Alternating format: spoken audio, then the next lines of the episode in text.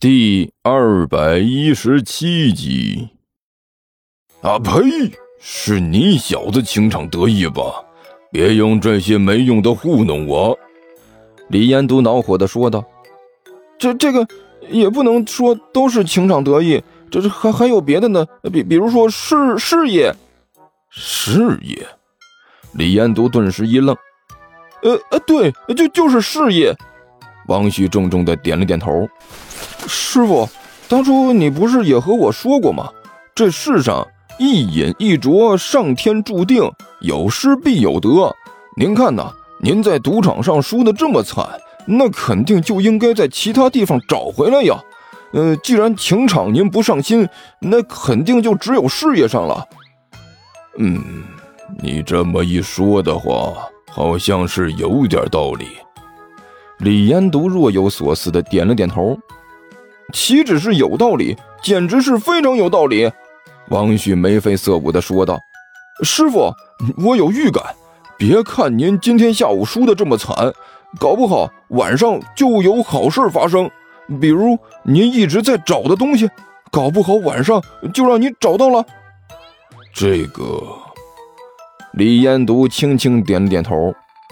说的好像有点道理呀。不是有点道理，王旭笑嘻嘻地说道，分明就是很有道理嘛。那好，那就别吃了。李延都把手里的筷子啪的一下放在了桌子上。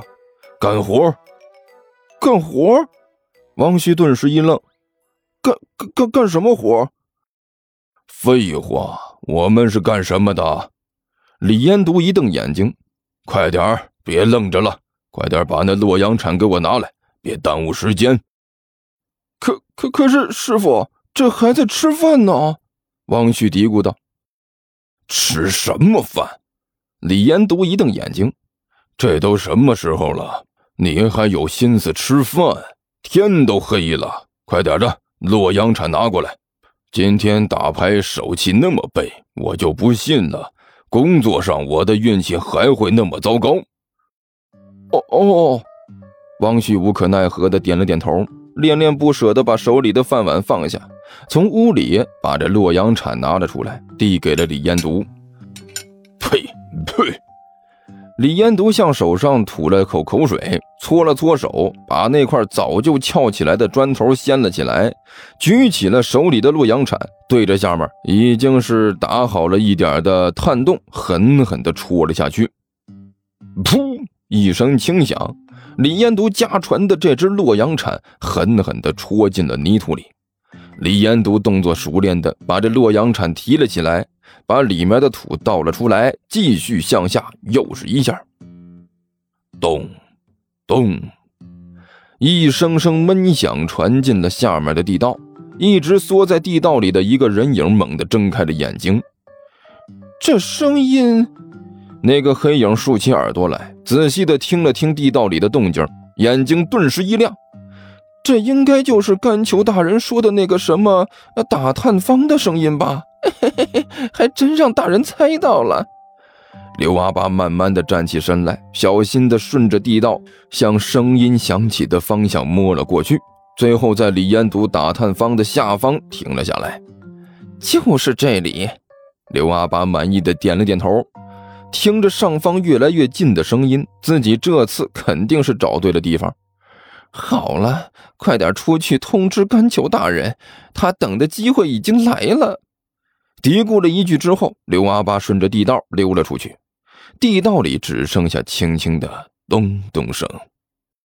那块不知名的石碑突然微微一颤，上面的那个凶字慢慢变红，就好像是被鲜血染红了一样。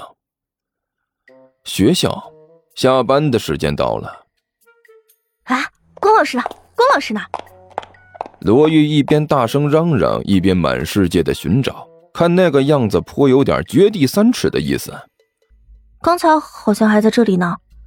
谢老师奇怪地看了看周围，转眼就没有了。快，是不是你把它藏起来了？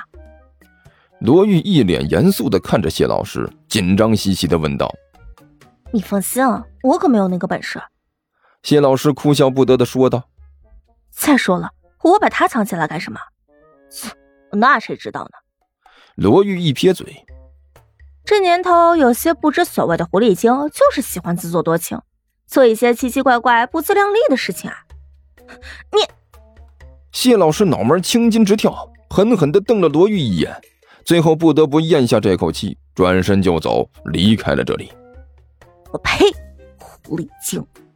看着谢老师的背影，罗玉不屑地啐了一口，还想和我抢人，不自量力，我绝不会让你得逞的。说完之后，罗玉一转身向着走廊的另外一侧走去，一边走一边高喊，啊，关老师关老师，一起出去吃饭吧，哎呀别躲啦，我都看到你啦。等到罗玉离开足足有10分钟之后，走廊里再次恢复了安静，一个人影一翻从天花板上跳了下来。哎呀，幸好我的本事还不错，不然就让这个女人抓到了。关小雨随便活动了一下自己的手臂，脸上的表情异常的郁闷，简直就像是牛皮糖一样，甩都甩不掉。他左右看了看，然后悄无声息地闪进了一边的一间教室。今天学校里出了这么多事情，搞得人心惶惶。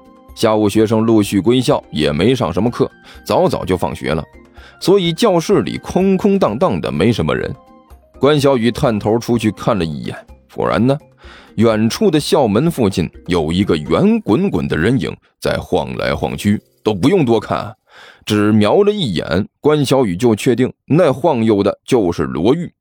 这位显然是在教学楼里没有找到关小雨，所以就堵在大门口，准备趁着他离校的时候抓个现行。哼！关小雨冷哼了一声，我要是能这样被你抓到的话，那我还叫什么武圣？一边嘀咕，关小雨开始打量周围的地形。这间教室呢，就在阴面2楼，楼后就是墙壁，距离教学楼的距离足有3米多。关小雨仔细观察了一阵之后，露出了一个胸有成竹的表情，然后后退了几步，一个加速跑，然后纵身而起，一脚踩在窗台上，用力一蹬，整个人就像是化身成为一只硕大的蝙蝠，划过整个天空，飞越了教学楼和墙壁之前的3米距离。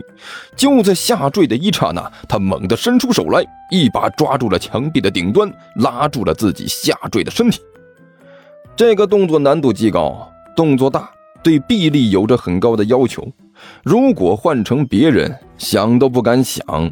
可是对于关小雨这样的武圣人来说，完全不算什么大事，轻轻松松的就完成了。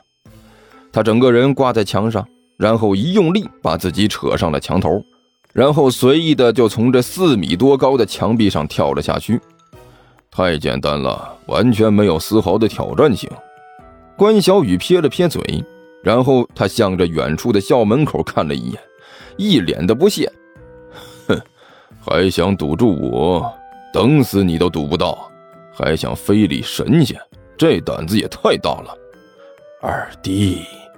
就在这时，一个阴惨惨的声音突然在关小雨身边响起。